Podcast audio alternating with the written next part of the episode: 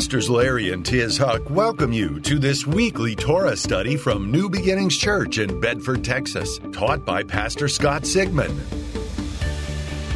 We pray this message will help you better understand how God's Old Testament wisdom and New Testament revelation are meant to jointly fit together. I'm Pastor Scott. And uh, I also want to welcome those listening on our church podcast. We broadcast all of these uh, on the church website. And uh, you can even do it the old fashioned way. Don't get the tape, but you can get the CD. Amen. And so, look, we're, we're going to, uh, as I mentioned in early morning prayer, we're uh, uh, going to stand in faith and agreement with you that this is going to be your best year ever so far. And like Philippians 1 6 says, uh, God started a work in all of us. Yeah? And uh, he promises in Philippians 1 6 that the work that he started, he is going to oversee in our lives. And through whatever series of events need to take place, uh, we're going to be led by the Spirit, by the Word, by the promises, and uh, that work that He began is going to be completed in us. And then on that day, uh, when the Lord returns and we're caught away, we're going to forever be with Him and hear those famous words. What are those famous words? Well done. Not your steak, not your burger. Well done in your life, you good and faithful servant. So, uh, thank God we're under His divine direction. And uh, uh, this is going to be our best year ever so far. Now, look, uh, I didn't get a chance uh, to open uh, the study last week uh, as we got into the uh, book of Exodus. We've come through the book of Genesis, and now we're into the book of Exodus. Uh, Exodus 6 this week is the Torah study through Exodus 9. And uh, uh, since this was the first chance that I've gotten to teach in this 2021 2022 Torah cycle, I just really had felt led of the Lord that we uh, would uh, find it interesting if we studied some of the parallels between the Exodus that first Passover, Israel coming out of Egypt, all the plagues and everything that God uh, did uh, to bring Israel out, uh, and uh, um, look at how that relates to the final redemption. And we're going to see as this study unfolds uh, that uh, the book of Exodus in many ways, and what God did for Israel is like a prototype. It's like the shadow and type of what God is going to do in the last days. Uh, and so that's our goal today is to show how that first great redemption of Israel uh, relates in many ways to the final redemption. Amen. And so, um, uh, most of you know very well that the book of Exodus tells the story of Israel's physical and spiritual redemption. It's their birth as a nation. And a lot of people get confused over God giving the Bible, the Torah, to Israel, that in some way that uh, turned into legalism the Old Testament is legal. No, the Old Testament uh, and what God did with Israel, raising them up as a nation, birthing them as a nation, uh, He gave them rules for living, laws for life that would help them govern a nation. Amen. Anybody look around today and you see lawlessness and you realize, hey, I'm glad we have a law and order God. uh, and He does things decently and in order, the Bible says. And so that's what's going on with God bringing Israel out. He wants to birth them as a nation, give them the Torah. Here's how you run a society. And of course, nowadays we have the Antichrist crowd that thinks that there's a better way than God's way. Uh, and your job and my job while we're waiting for the Lord to return is we need to be His light. We need to be His hands, His feet, His voice, and, uh, and occasionally we need to protest. That ain't God's way. And so, look, you, you know, everyone gets to make their choice, but I'm not down with what I'm seeing in this way or that way. And there's a better way, and God's way is the better way. So, Israel is born as a nation, physically, spiritually, in the book of Exodus. But before they really enter into the blessing of the Lord, uh, that comes with serving a mighty God. Anybody here uh, find that serving God has its advantages? Come on, somebody. Uh, they have to go through this brutal exile, this brutal oppression, and all the slavery and all the, the negative things that came under Pharaoh and in Egypt.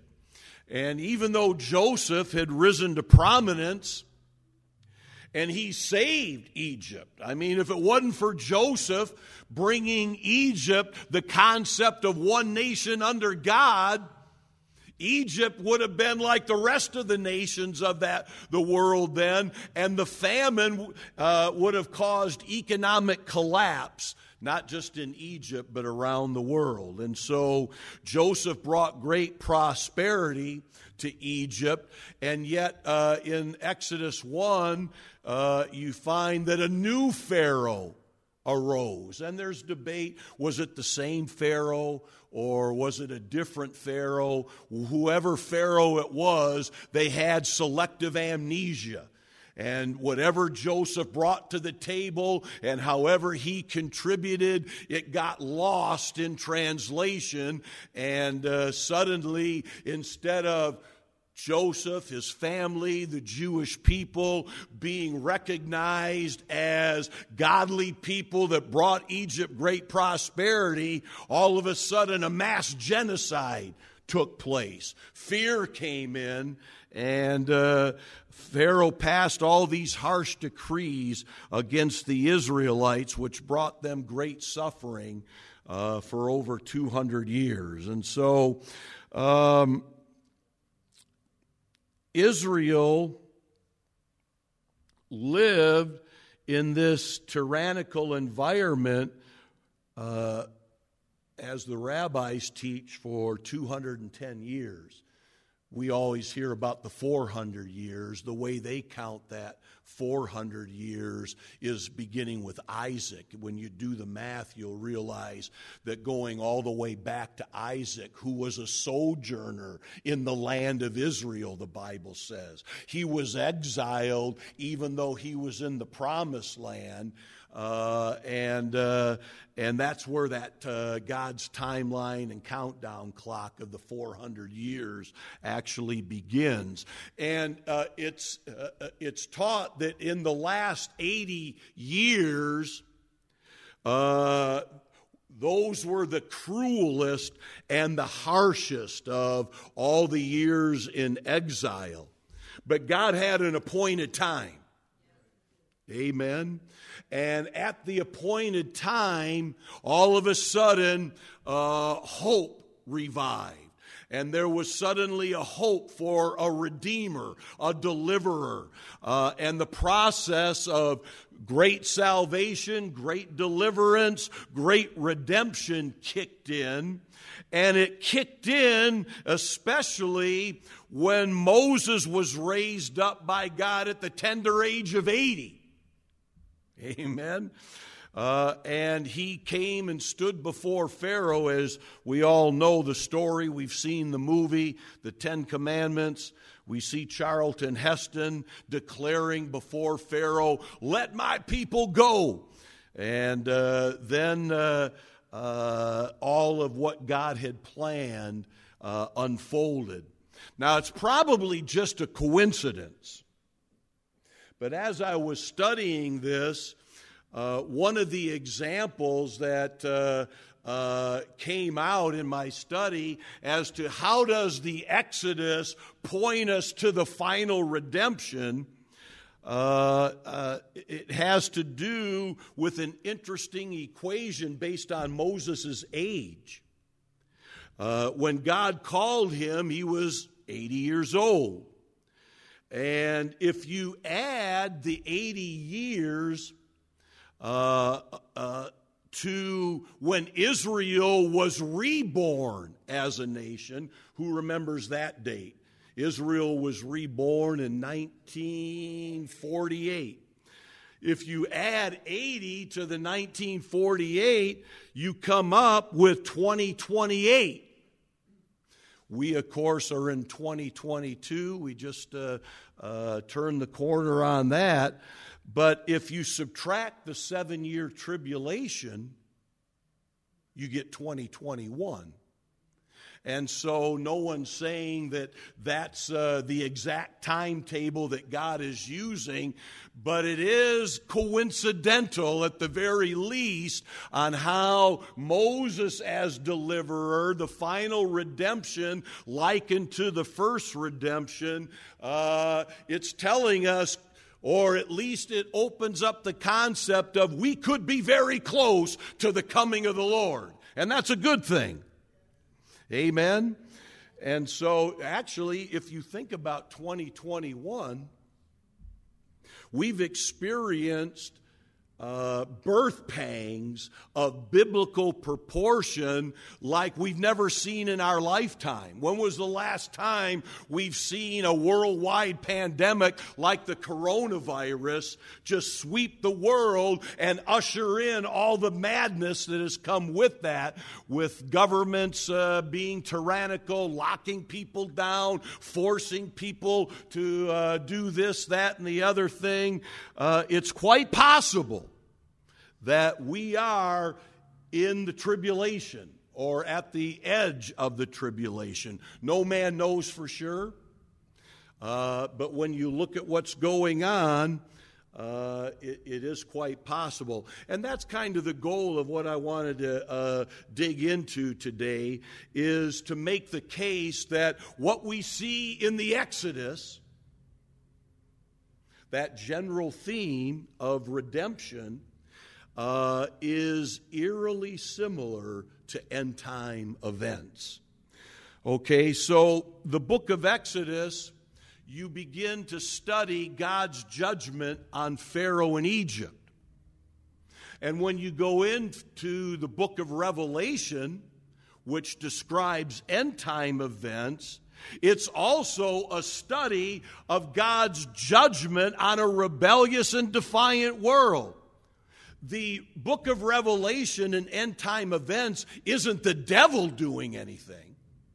It's God saying, you know what?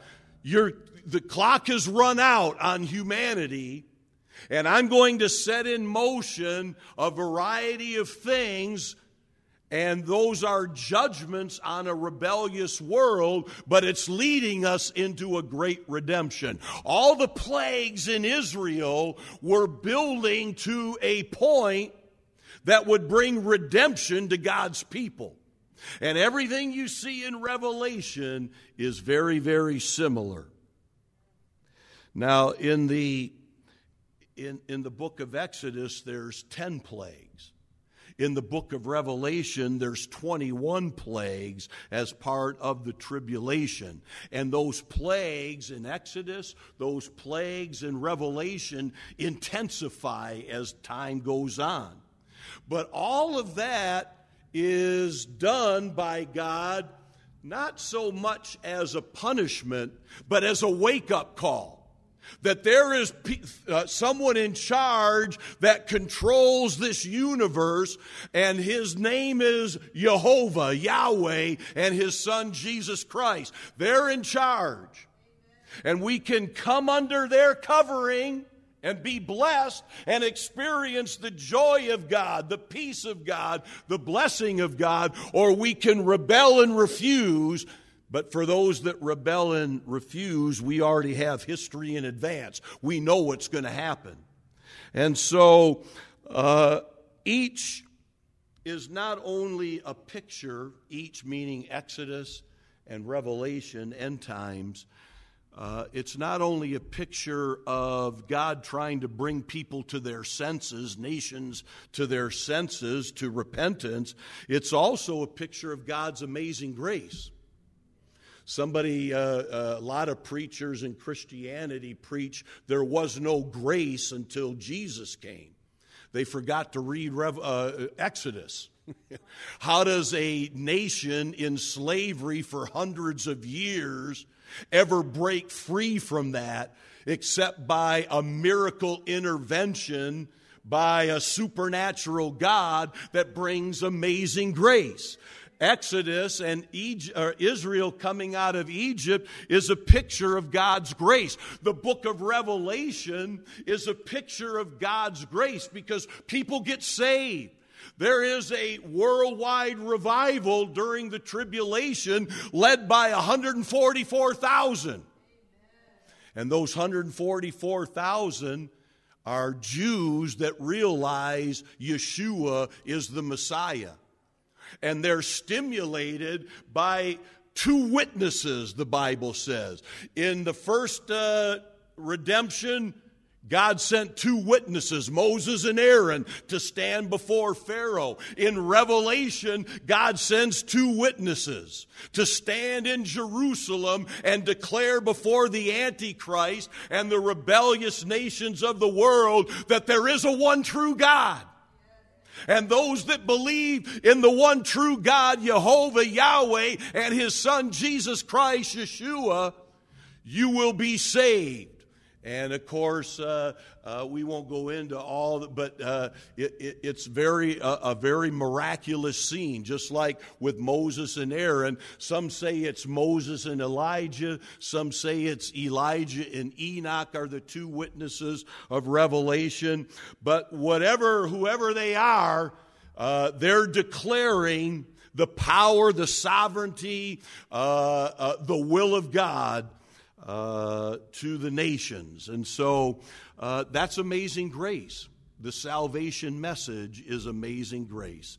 And so when uh, uh, another similarity here is when God brought Israel out of Egypt in the initial Exodus, it culminated in a miraculous parting of the Red Sea and the complete annihilation of Pharaoh's army right? This all points to the Battle of Armageddon. Because there's coming a day on God's calendar at the end of the seven year tribulation where the armies of heaven, that includes you and I, when, when we go to heaven, we don't get a harp in a cloud, contrary to popular belief. No, we get trained in heaven on being a part of the army of God. We get divine assignments, and at the right time, we're dispatched from heaven back to earth to battle the armies that have assembled against Israel and the Jewish people in a place called Armageddon. Armageddon, the valley of Megiddo in the north of Israel, and all the armies whether they be from the north, the south, the east, and the west, whoever's going to rise up against God, they're going to be annihilated. Amen. You can't fight against God and win. Can you say amen? Amen. And so uh, all the armies of the Antichrist are destroyed. But there's something interesting that happens when Israel witnesses this destruction of their enemies, led by Pharaoh on the other side of the Red Sea.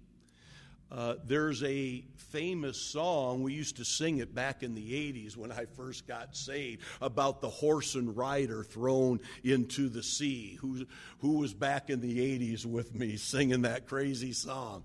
Amen. Well, that's Miriam's song out of Exodus 15. And it begins with they sang, uh, then sang Moses and the children of Israel this song unto the Lord and spake, saying, I will sing unto the Lord, for he is triumphed gloriously, the horse and rider thrown into the sea. That's how we sang it. I'm sure Miriam sang it better. Amen. Uh, but here, uh, why am I bringing that up? Because this song turns up in Revelation. This is one of the few uh, uh, things that gets overlooked in the Bible. If you go over to Revelation 15, you'll find that uh, uh, the saints in heaven are singing Moses' song, Miriam's song, along with the song of uh, the Lamb of God. And in Revelation 15 3, it says, and they sing the song of Moses, the servant of God, and the song of the Lamb, saying, Great and marvelous are thy works, Lord God Almighty. Just and true are thy ways, thou King of saints. Who shall not fear thee, O Lord? Glorify thy name, for thou only art holy. For all nations shall come and worship before thee, for thy judgments are made manifest. And so there's a whole lot of singing going on in heaven. And it's just interesting because in traditional church, we don't want to see any connection between what God was establishing in the Old Testament and how it carries over into the New Testament. Jesus didn't come to terminate the Old Testament, He came to make it more alive than ever before. Hallelujah. And here you see evidence of that. If, if God terminated the Old Testament, then what is Moses doing in the New Testament in heaven? Why are they singing his song? Moses and Jesus aren't in heaven in a big argument. I'm right. No, I'm right. I'm right. I'm no. That's all replacement theology, uh, traditional church, anti-Jewish theology that we've been fed for 1800 years. But in these last days, God is tearing down that wall of division, that wall of hatred, and showing us it's all inspired by God. Every word in the Bible, from Genesis to Revelation, is God inspired, God breathed, and there's value, there's truth, there's breakthrough promises carrying on all the way through. Amen? And so, when you think about God's judgment, whether it be in the Exodus or in the end times in the book of Revelation, it's clear that He doesn't need 10 plagues. He's God. Why do I need 10 plagues? In Revelation, why do I need 21 plagues? Why do I need seven scrolls, seven trumpets, seven vials, as it's described in Revelation? Can't God just nuke them all? All the enemies of God get nuked with one word. Why doesn't God just nuke all the enemies uh, in, in, in, with one big bolt of lightning? Well, because God's not willing that any should perish, but that all would come to a knowledge of the truth. And He uses biblical style plagues, natural disasters, as it were, acts of God, as sometimes the insurance company calls it. Uh, to uh, help people realize you're not in control of everything right? You're not uh, as secure as you think you are. Uh, and if you dare step out underneath the umbrella of God's love, God's protection, God's safety, God's covering, you're on your own. And it leads to all the things that we see happening. People just thinking, uh, I have a better way than God's way. So, uh, uh in, in the tribulation period or in the period of uh, the Exodus, God's purpose is always to redeem people. And you and I need to remember that as believers that, yeah, we uh, can want to throw the book at people. It's so funny how Christians criticize the Jews for being legalistic, but the minute we get saved uh, by amazing grace, we want to throw the book at others and judge them and criticize them and run them down for their lifestyle and behavior and never realize it's the goodness of God. How many of you have experienced the goodness of God? Come on, somebody. So, this was the point of why God kept sending Moses back to Pharaoh. Uh, in Jewish wisdom, that whole process took about 10 months. Each plague lasted about 10 months. There was Moses announcing the plague, which would last a period of time. Then there was a decision making time for the Pharaoh to decide am I going to honor uh, what Moses is saying and obey that or not? And then there was the plague itself, and then there was the after the plague. And so, about a month, uh, uh, a, a month long process for each of the 10 plagues. But the point is, each plague, each step of the way, uh, contained a judgment, but it also contained an opportunity to acknowledge God. You know, when you think about Pharaoh's hard heart, uh, you really need to study that out. God didn't harden Pharaoh's heart for the first five plagues. You can go back through, we don't have time today to do it, but you can go back through and you'll see that Pharaoh hardened his own heart. And he kept making decisions and he kept trying to play Moses and play God to get his way while trying to shuck and jive, thinking, well, I'm going to trick God into thinking, I'm really down with what you're saying. Uh, but he hardened his own heart. You know, it's kind of like um, I know a little bit about this uh, being a drug abuser.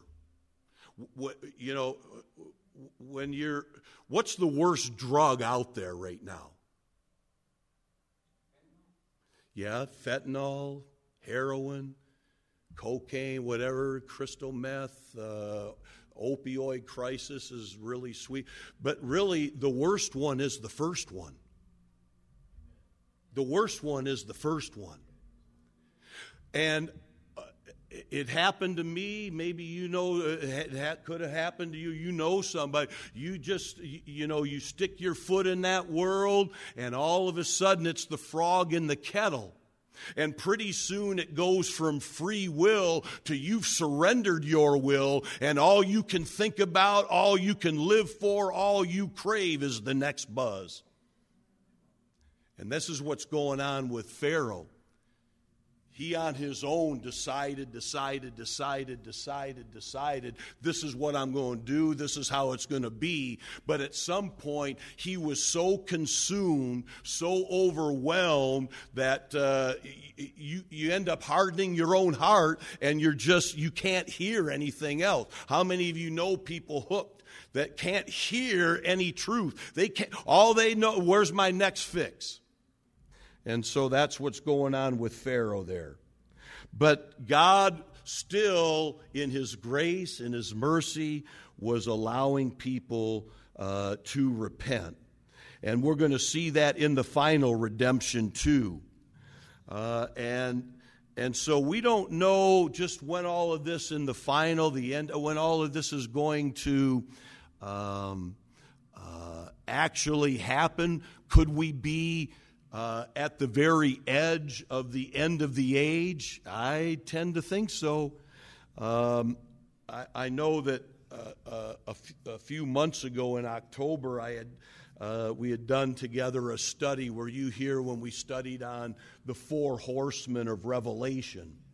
Uh, Nimrod in in the Torah portion of Noah is a type of the Antichrist. And I got fascinated with studying about the first plagues in the end times are released. Uh, and they're the four horsemen or the four spirits that are released upon the world the white horse, the black horse, the red, or the red horse, the black horse, and the pale horse.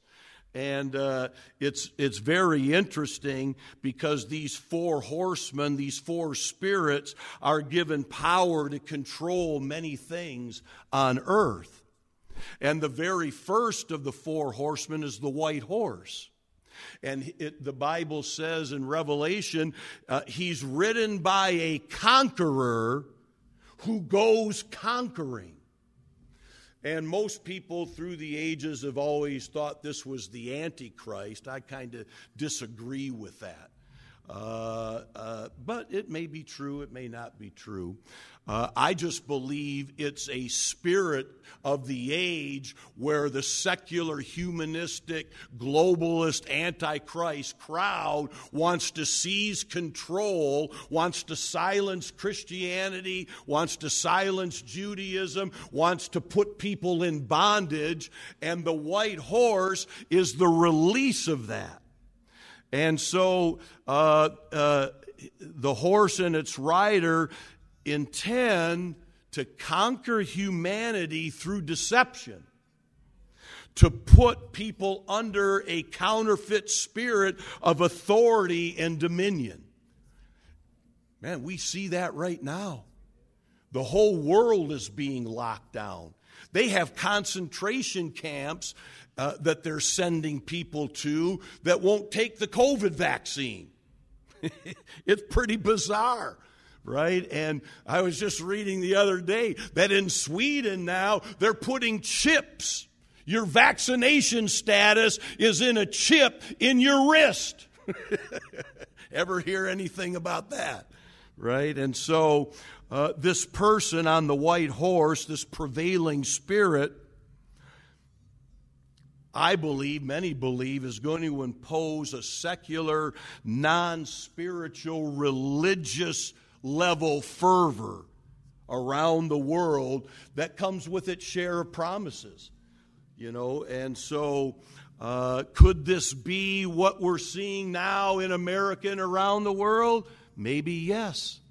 Uh, but I do see right now that there's a blatant attempt to eliminate one nation under God and turn it into one nation under government. but I don't serve, you don't serve, we don't serve Jehovah Washington. we serve Jehovah Almighty, Jehovah Jireh, Jehovah Shalom, Jehovah Tsidkenu, Jehovah Rohi, and on and on. Amen. So, when you study this, uh, the, the, the, white horse and the rider, the, the rider holds a bow with no arrows. There's no mention of arrows. And so the symbolism of that is yeah, he, he has a level of power, but because there's no arrows, it's probably not a military conflict. Because without the arrows, uh, you just don't get that level of warfare. Uh, and so the Bible says that this conqueror wears a crown. And here's what blew my mind uh, is that when uh, you look up the Latin word for crown, it's the word corona crown in Latin is corona. Now, is the coronavirus, is what we're seeing happen, uh, is that the, uh, uh, the four horsemen being released? Well, if it's not, I believe it's the four Shetland ponies. Amen? Because coronavirus has swept the world, uh, and, and we're into our third year on this thing now, and people that don't love God, people that have power, they don't want to relinquish that power. It's the old saying power corrupts, and absolute power corrupts absolutely. They're not using their power to bless people. You don't lock down kids for two years unless you want them socially undeveloped, educationally undeveloped. Oh, if they have Zoom meetings. okay. All right. So we're just seeing a level of political, uh, governmental, medical, and uh, big tech warfare using deception uh, to take control. So uh, I was uh, reading uh, on a, a rabbi's site who is the rabbi of King David's tomb. Who's ever been to Israel? Uh, yeah, you, you, may then have been to King David's tomb down past the, uh, uh, the Zion Gate uh, on Mount Zion. And uh, it, he has a quote in one of the articles that was written uh, that quotes biblical sources from, you know, thousands, several thousand years ago, that uh, all the plagues that came upon Egypt will reappear in the final redemption, but in even more powerful forms. And of course, what happened with the plagues in Israel was uh, localized uh, in Egypt. But what's happening in Revelation is, in a big way, worldwide stuff. And so uh, that's what the more powerful form is. Uh, in ancient Jewish wisdom, a key scripture that they study uh, and they use to connect the Exodus with the end times is Micah 7:15. If you have your Bible, open it up and mark that in there. Uh, but it's interesting that most translations don't give you the fullness of the meaning of Micah 5 7 uh, or excuse me Micah 7:15. Uh, I went into the Jewish Study Bible, a great study Bible. You won't find that on Bible Gateway. It's a Jewish publication. But uh, their rendition of Micah 7:15 says, "I will show him wondrous deeds as in the days when you sallied forth from the land of Egypt." And this the great rabbis say this is what connects the Exodus to the final redemption. It's also written in uh, ancient Jewish literature that just as God struck the Egyptians with ten plagues, so too he will strike the enemies of the Jewish people at the time of the redemption. Uh, it goes on to teach just as in Egypt, I shall redeem you in the future from subjugation to Edom and shall perform miracles for you, as it says, as in the days of your leaving Egypt, I shall display miracles. Another translation of Micah 7:15.